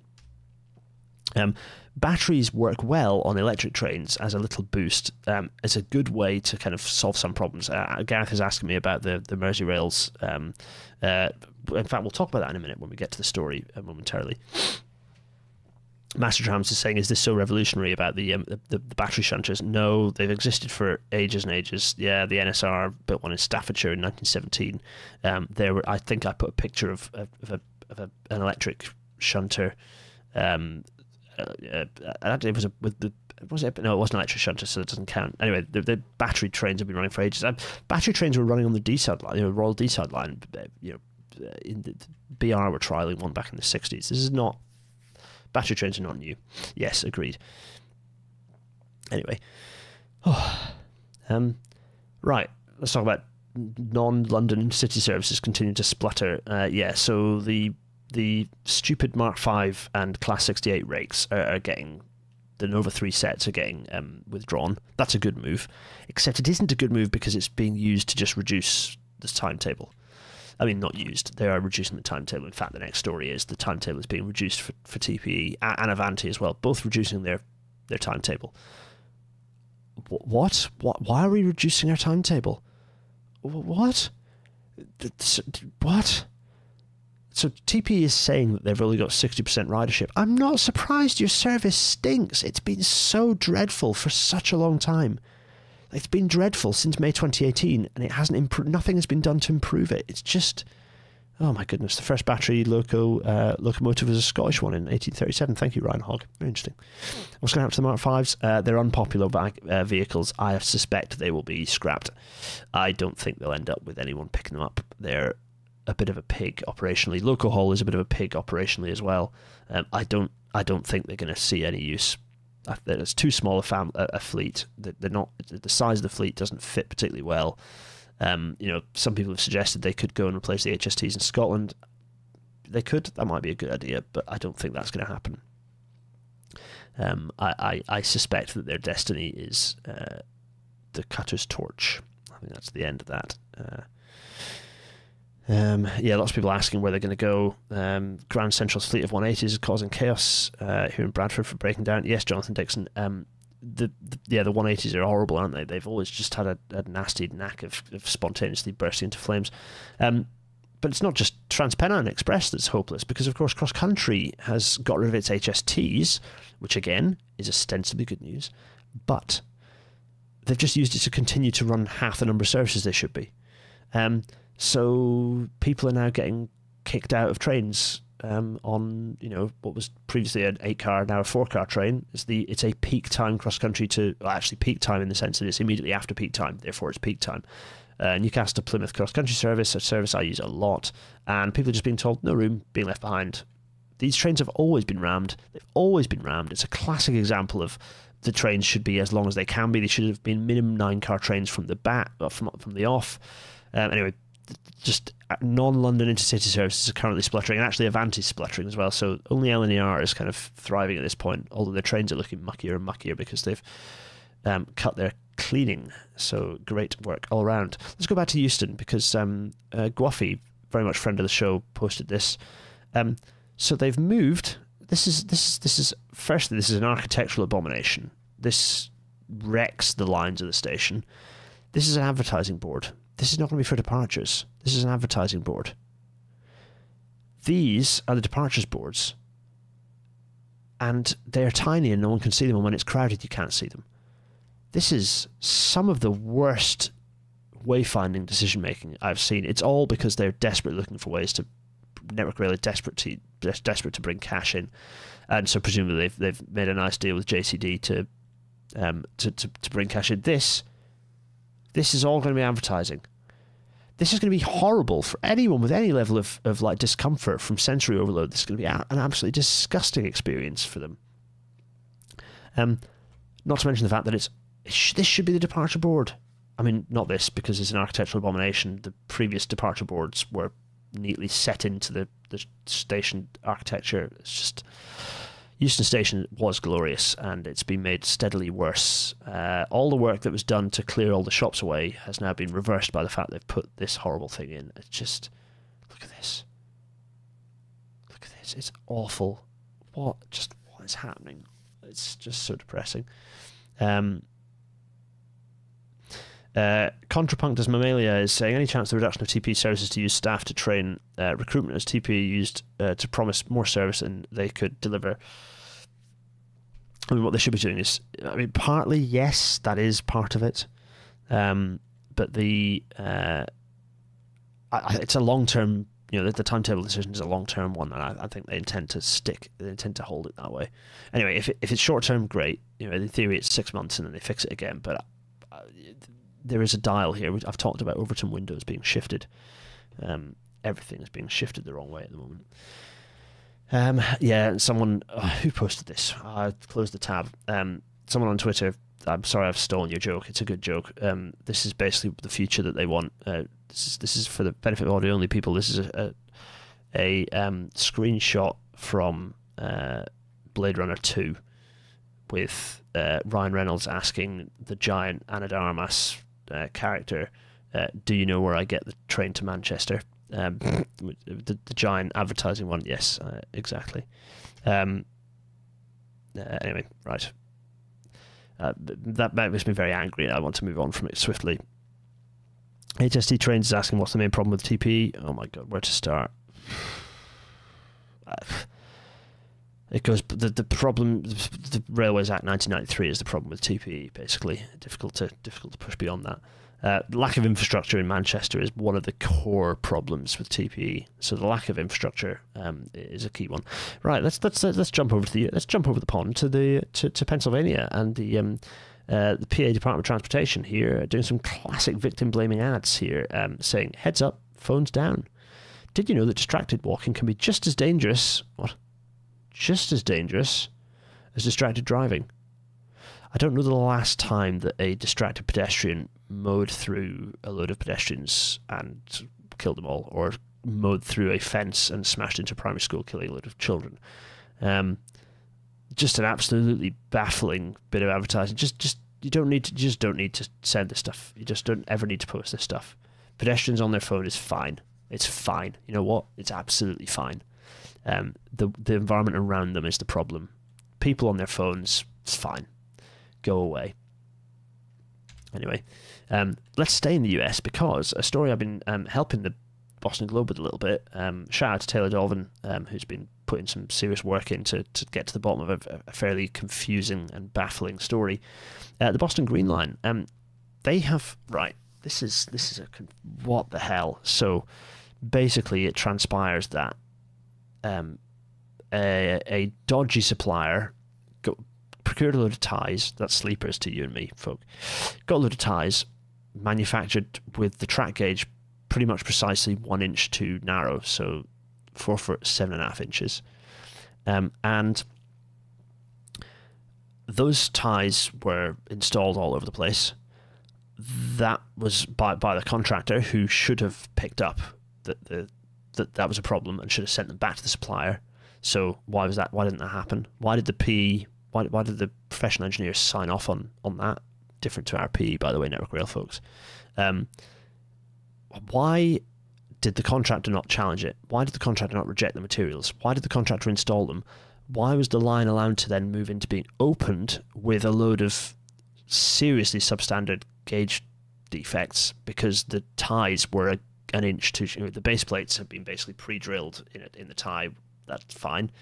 But they've all been provided an inch too close together. Oh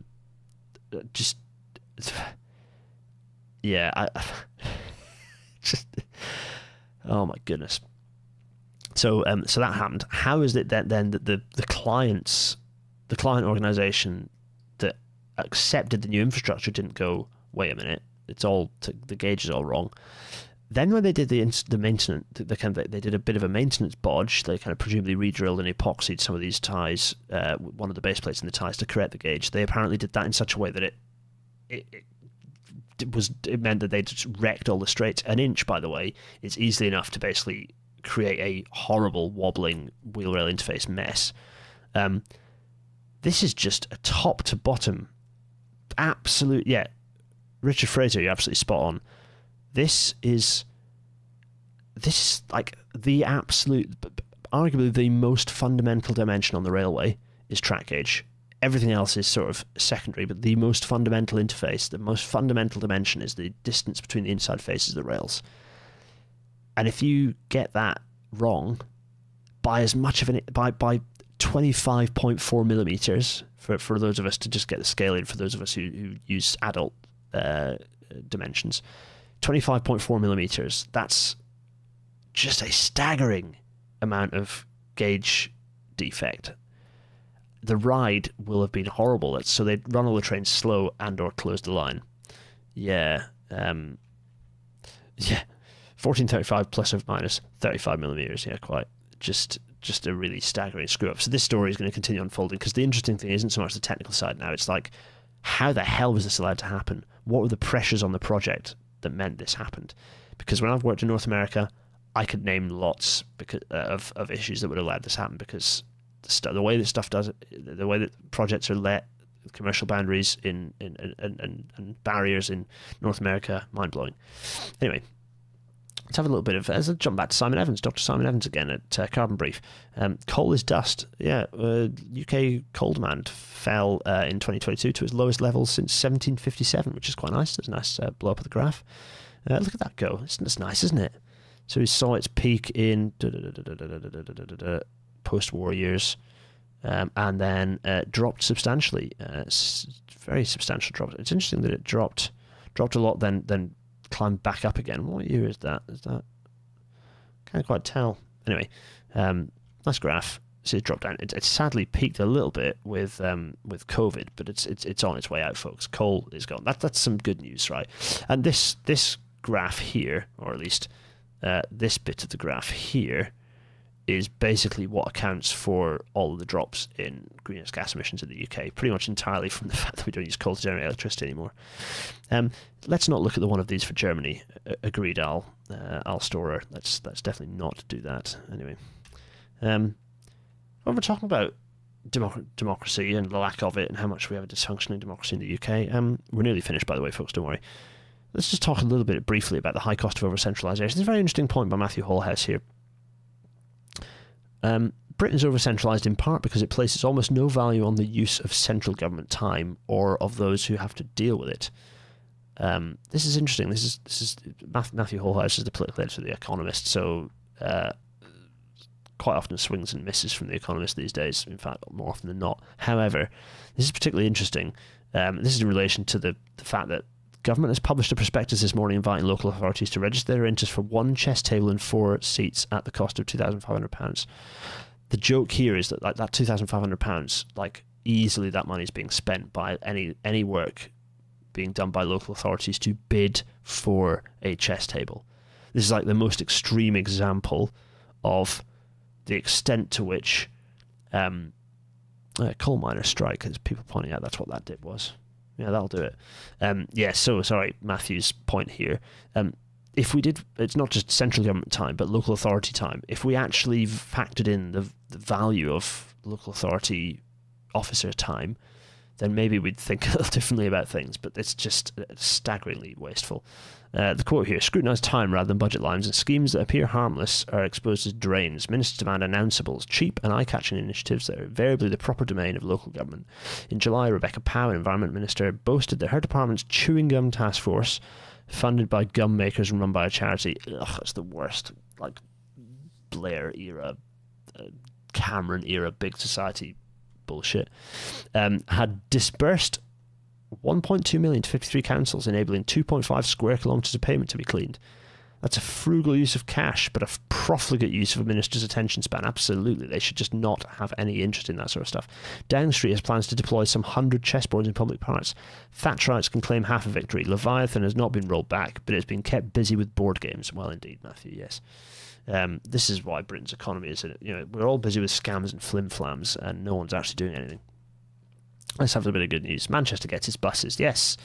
Burnham here announcing that the yellow, and I know those of you watching, Jen on the move. I know you don't like the yellow. I don't. I've not seen them in the flesh. The yellow is a bit peely-wally for some people's liking, but that's fine. They picked the yellow. They've gone with it. The most important thing is they can commit. Then tweak the yellow later when they, you know, fine. But these electric buses are here. There's a load of them, 50 of them. It's good news. Manchester getting its buses, very happy news. And while we talk about devolved successes, Merseyrail have extended to Headbolt Lane. There we are. What to me looks like Rail Alphabet 1 there in use, which is good. Not Rail Alphabet 2. Bad buffers bye-bye, yes, absolutely. So Headbolt Lane station. The reason I said bad buffers bye-bye is because the bad buffers have gone at Kirby station. Is it Kirby? Is this one? Is it extension from Kirby? Oh, people are going to shout at me now. It is the Metrolink yellow, I think. Yes, on the buses. Yes. Anyway, yes, Merseyrail also yellow. Everyone's yellow. It's good. You know, Tyne and Wear is yellow as well. It's because yellow's a nice distinctive colour. It's fine. Look, it's proper, nice occupancy here. Lovely occupancy. This is also on the Merseyrail side. This is the northern side, I think, isn't it? And then this is the Merseyrail side. Proper occupancy and robust stop as well, and signage to make sure there's no signal confusion between the different systems. All good stuff. I'm very happy about this. Very nice. Gareth is asking what colour Cellnex buses were before deregulation. Yeah, very good point. Anyway, so Headbolt Lane. And Gareth, to go back to your question about batteries, yes, I think this is a good. I think this is a good move to. It's a good move to use battery to get this extension. Ideally, they'd third rail it, but you know they're going to use batteries, and it works fine. I think for little bits like this, battery's fine. Anything more substantial, come on, electrification. Oh my goodness, this has gone long, hasn't it? It's a classic Railnatter. How long has this been running for? 1 hour 35. Right, okay, we can keep this under the 1 hour 40. Right, West Mid's tram reaches Wolves proper. Yes, Wolverhampton city centre has finally got, including the station, has finally got the trams have arrived, which is good. It's not the West Midlands Metro. Come on, it's not a metro. It's a tram, but they have reached Wolverhampton Station. Wolverhampton Station, which I think is gorgeous, by the way. It's great. It's a really cool looking station. It uses the West Midlands branding, which I like. Transport for West Midlands. That's good stuff. Thankfully, the fact that GB Railways, Great British Railways, is toast, means that we're not going to see this reclamation of power and the rebranding of all the local stations. I hope. Have any West Midlands railway stations been West Midland brandidified? I hope not.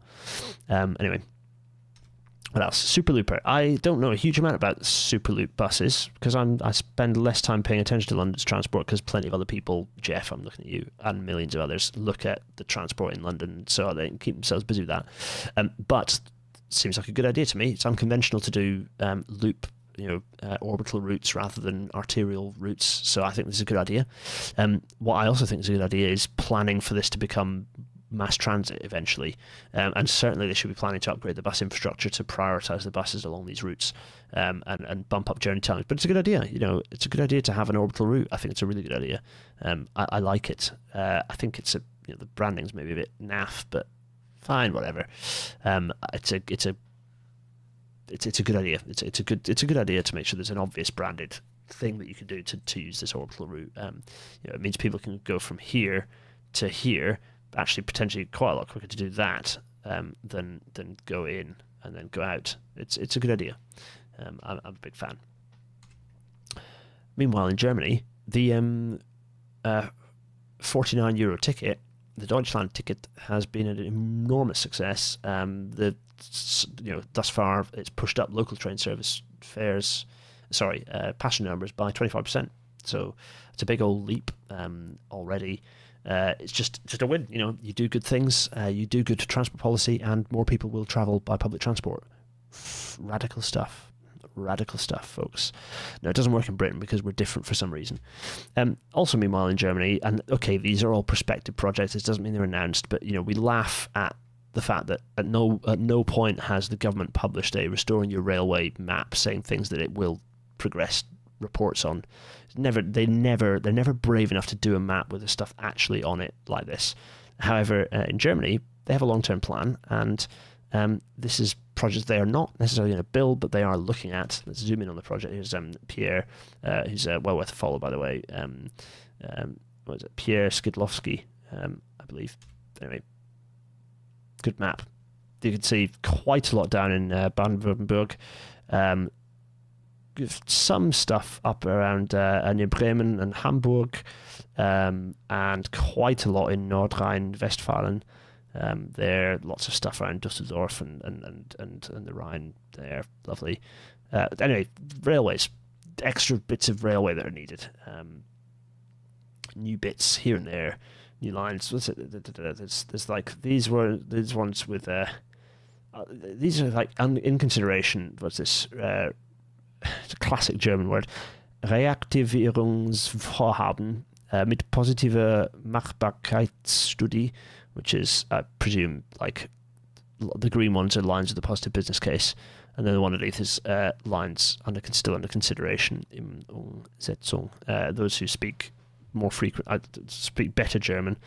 Good. Also, yeah, Ina saying that Germany has cancelled the high-speed line between Hanover and Hamburg due to NIMBYs. Yeah, classic. Right. Yeah, this high-speed line between here and here cancelled. Yeah, it's not all rosy in Germany. Yeah, very little in East Germany outside of Greater Berlin. Yeah, absolutely, which is interesting. To be fair, it's possibly because they've had a lot of the investment in large-scale infrastructure beforehand. Whereas actually, anyway, fine.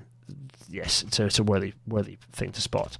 Meanwhile, in France, Air France is ending all operations at Paris-Orly by 2026, responding to a sharp drop in domestic flights and rail travel alternatives. Hooray! This is good stuff. Meanwhile, in Wales, this is a fantastic policy. I've already shouted at my mother for this because she went off on a mum Why? Who have you been listening to moaning about the 20-mile-an-hour thing? Because she started grumbling about it, and when I extricated the things she was moaning about, it none of them were had anything to do with 20-mile-an-hour limits. This is the sort of mumbling that, like, my mum's a good ear into that level of like local chatter on things, and there's generally like lots of locals grumbling about this because they feel like it's not right. It's like, grow up. This is such a positive step. It's one of the best things that's happened in transport policy in the UK for a long time. This is superb. Flat 30 down to 20. Rishi Sunak called it blanket, and then people corrected him. But you know what? It should be a blanket. Great. But it was bought in by... This is cross-party in Wales. Pretty much cross-party agreement in this policy, and it's fantastic. And it will literally save lives. It will literally save lives. This is really good news. The 30 down to 20, and it's really pissed off the Conservatives because it's showing a good thing happening, and they don't like it when that happens. They don't like being shown up. This is great. I'm very, very pleased about this. So I'm very pleased, and more of this. Please, Scotland, catch up. There's some kind of mixed news. Gareth, thanks for sending this to me. Mixed news. So Wales is continuing to support. Rail continue to provide support for rail despite ticket sales still not pitching upwards in the way they hoped they would. They need to get the reliability and quality of service up. So I think they realised that, and so therefore they are doing the thing that the UK government should have done for the railways, which is backing rail until everything can be in order, because there's a lot of change happening on the Welsh network, and it would be stupid to cut funding before those new things can kind of dig in. So yeah, it's good news they've made that call. Also ring fence for the NHS as well. Yes, it's meant some squeezing of budgets elsewhere, but you know, I think it's the right call to make. Ideally, Wales would have had an additional $5 billion from HS2 that then they wouldn't have, obviously, because well, actually they should have the now that it's been cancelled to everywhere else. The trouble is the way that rail devolution was done is that because HS2 is a national project, they're not actually entitled to any Barnet anyway from it, so it's all very... Barnet's a shambles, and people shouldn't use it as a drum to... as a stick to beat anyone with, because the Barnet formula is just a mess, as we've talked about in previous episodes. Hello to all 160 of you watching. We're very close to the end now. Helen Day giving us some melancholy to think about. The modern world in old Ladybird books. Gradually other lines will be converted till most routes on BR are electrified. That's a quote from 1961. The artist is Robert Ayton. And if we just have this beautiful picture, it's a picture of a nice modernisation era electric multiple unit whizzing along some nicely electrified lines with some very strange catenary. Noel, the catenary is very odd on this one. It's got this kind of upwards pointing vibe. It's quite nice, actually. We've got chimneys, church spires, square kind of tower of the church, roofs, and it all looks very nice. It's a lovely bit of Ladybird book artistry for us to enjoy. Kind of towards the very end, a little sneak peek inside the station hall, thanks to Tim Dunn. Some updates from the Rail Museum. Yes, Tim did a little thread that you can go and have a look at, which we'll be seeing at some point next year. The station hall is being updated dramatically to make it make sense, so it's going to, you know, there's some subtle changes here and there, but the other details are going to be pretty radical. You know, it's all about kind of it telling a story rather than just being a few royal bits and a few bits and pieces like that. So that's some really nice, that's some good news there. Obviously, you can go and see us running around Wonderlab, which is the other new bit in the NRM. Getting very excited back in episode 184. If you haven't watched that, I recommend it heartily. Let's hop to Glasgow, fine city of Glasgow. An off-ramp for the motorways in Glasgow. Yeah, there's consideration here. There's some studies that, but basically the City Council wants to look at the potential to de-motorway the M8 and to kind of start. So they're looking at Charing Cross. They're looking at roofing the motorway, and kind of a plan to get rid of the kind of hide the motorway there, which is a good plan. But to overall, you know, the council has expressed a desire to actually reduce the speed to a lower speed boulevard style road. I cannot express how much of a good idea this would be. It would disincentivize the traffic through there anyway. It would reduce overall congestion everywhere else because you would disincentivize, you'd get traffic evaporation. to give you an idea of, this is Glasgow city centre right now. This is the city centre here. And you can see, I'm actually going to change the colour of the mouse here. Let's just change to, yellow for now. You can see the motorways. So you've got the stupid M74 completion, which I went to see getting built when I was a student. You've got actually this bit here. You've got the junction to nowhere here. That doesn't kind of that's there. There's ramps all over. You've got the massive motorway junction. You've got the huge section of M8 here before it then peels off. It's just this insane amount of road. This is like US levels of destruction in the centre of the city. You look, just look at this size of land here, right?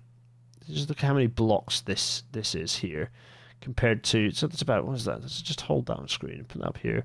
It's about this size of, well, it's about that, yeah. How many blocks is that? 1, 2, 3, 4, 5, 6, 7, 8, 9, 10, 11, 12. It's about 12 blocks just for that bit. And that's ignoring this bit and this bit and also this bit and this bit here.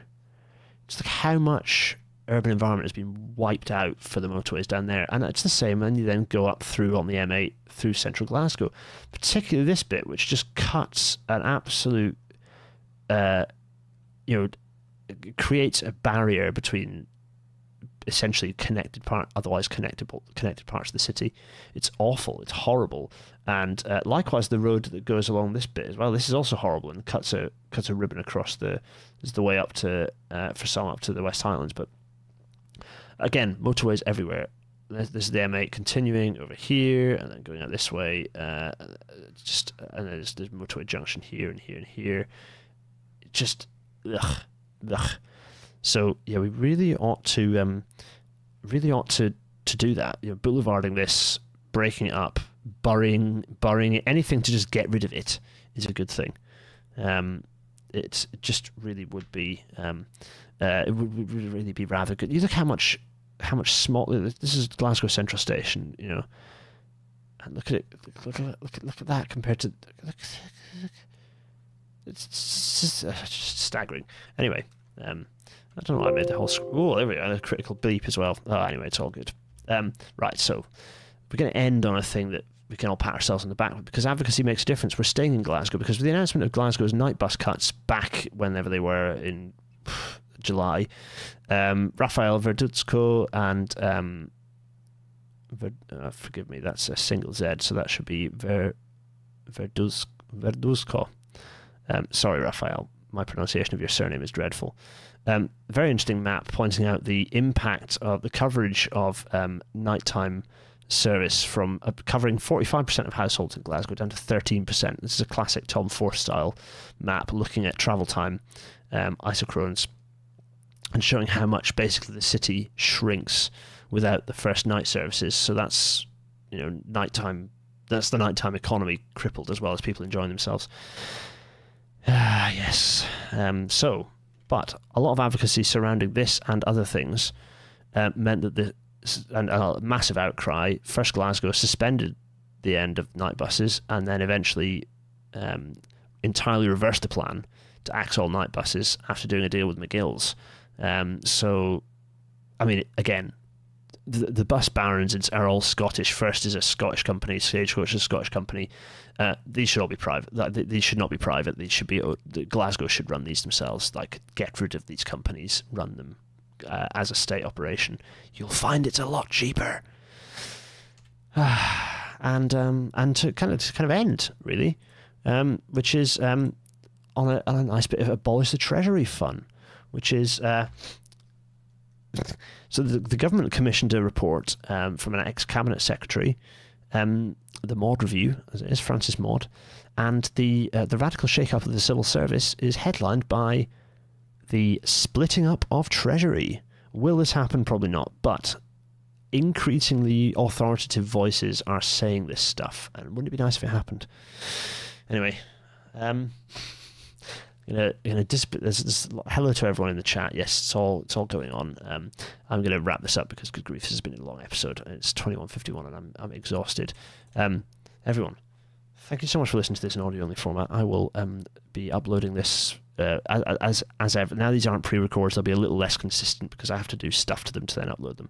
But the episodes will be uploaded before the next video episode, so it'll be up at some point during the week. I know I'd probably get more listeners if it was more consistent, and Spotify would probably like me in the algorithm if it was more consistent, but, you know, it's just me. I don't have a team. It's just me. Well, I mean, other than the admin team on the Discord server, of course. Shout out to Heel and everyone else who's in the admin team there. Hi, guys. Yes, audio only. The usual plugs, patreon.com/GarethDennis. Please support me on Patreon if you can. It's £1 a month. It's super cheap, and you get the satisfaction of allowing this to continue happening, and you can give more, and I know people, lots of people do give more, and you're lovely for doing so, but it's super cheap. GarethDennis.co.uk/merch for merchandise, GarethDennis.co.uk/discord for the Discord, the chat to continue forever and ever, and paypal.me/GarethDennis. Yes, Maude was a cabinet minister. He was a cabinet minister. Ah, forgive me. He was a cabinet minister, not a cabinet secretary. Thank you, Gareth. I thought he was a cabinet secretary, i.e. civil servant, not a cabinet minister. Okay, fair enough. Thanks, Gareth. PayPal.me/GarethDennis for loose change and abuse. Please, please subscribe. We're edging our way closer to reaching the big 10,000. We've got like what 900 people left to subscribe. Please, please, please, or maybe 800 even. Please subscribe if you haven't already. Please subscribe. Episode 190, 30 years of privatisation, how it has badly failed. That is next week. Episode 190 is going to be good fun. We're going to look at all the problems with all of our rail network and understand why all of it, because it's the 30th anniversary of the Railways Act 1993, why all of it is thanks to that document. And we're going to remember where it came from and who wrote it. Anyway, it only remains for me to bring up my big face and say I'm knackered and it's way too late and I'm slouching in my chair as well because I've been bouncing a little baby on it. Hello to Miles in the background. They then Miles in the back supporting the. I'm sure it really annoys EMR that I've got that Miles has got an RMT badge on, but you know.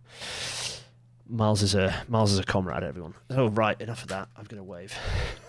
I'm so tired.